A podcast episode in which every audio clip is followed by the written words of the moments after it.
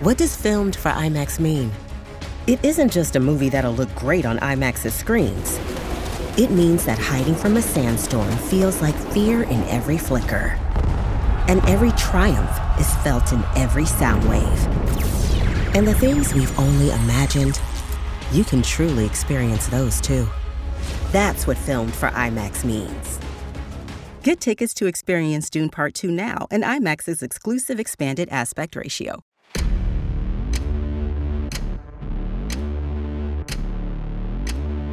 Welcome to Culture Crash, where we examine what's new and old in entertainment.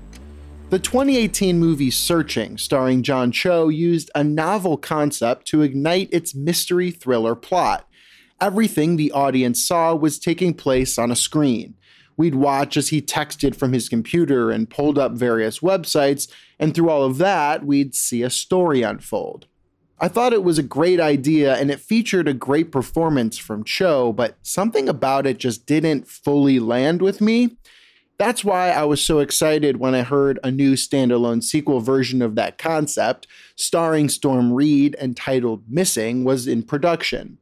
Missing is now here, and it uses that same screen only approach to tell the story of a girl named June as she searches for her mother and her mother's boyfriend after they vanish on a trip to Colombia.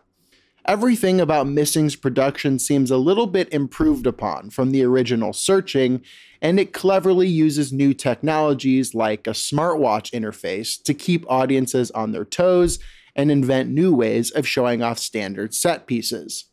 Like Searching, Missing does have a plot that goes a bit off the deep end, telling a story worthy of a season finale special of Law and Order or something. But it does it in a really fun and original way, centering Storm Reid, a really exciting young actress, at the center of its many screens. Through FaceTime, iMessage, smartwatches, and live stream footage, Missing is a movie that's just a blast to watch and never lets its foot off the gas. And even better, Missing is now streaming on Netflix, where it's finally being seen by audiences all across the country. I'm Evan Rook.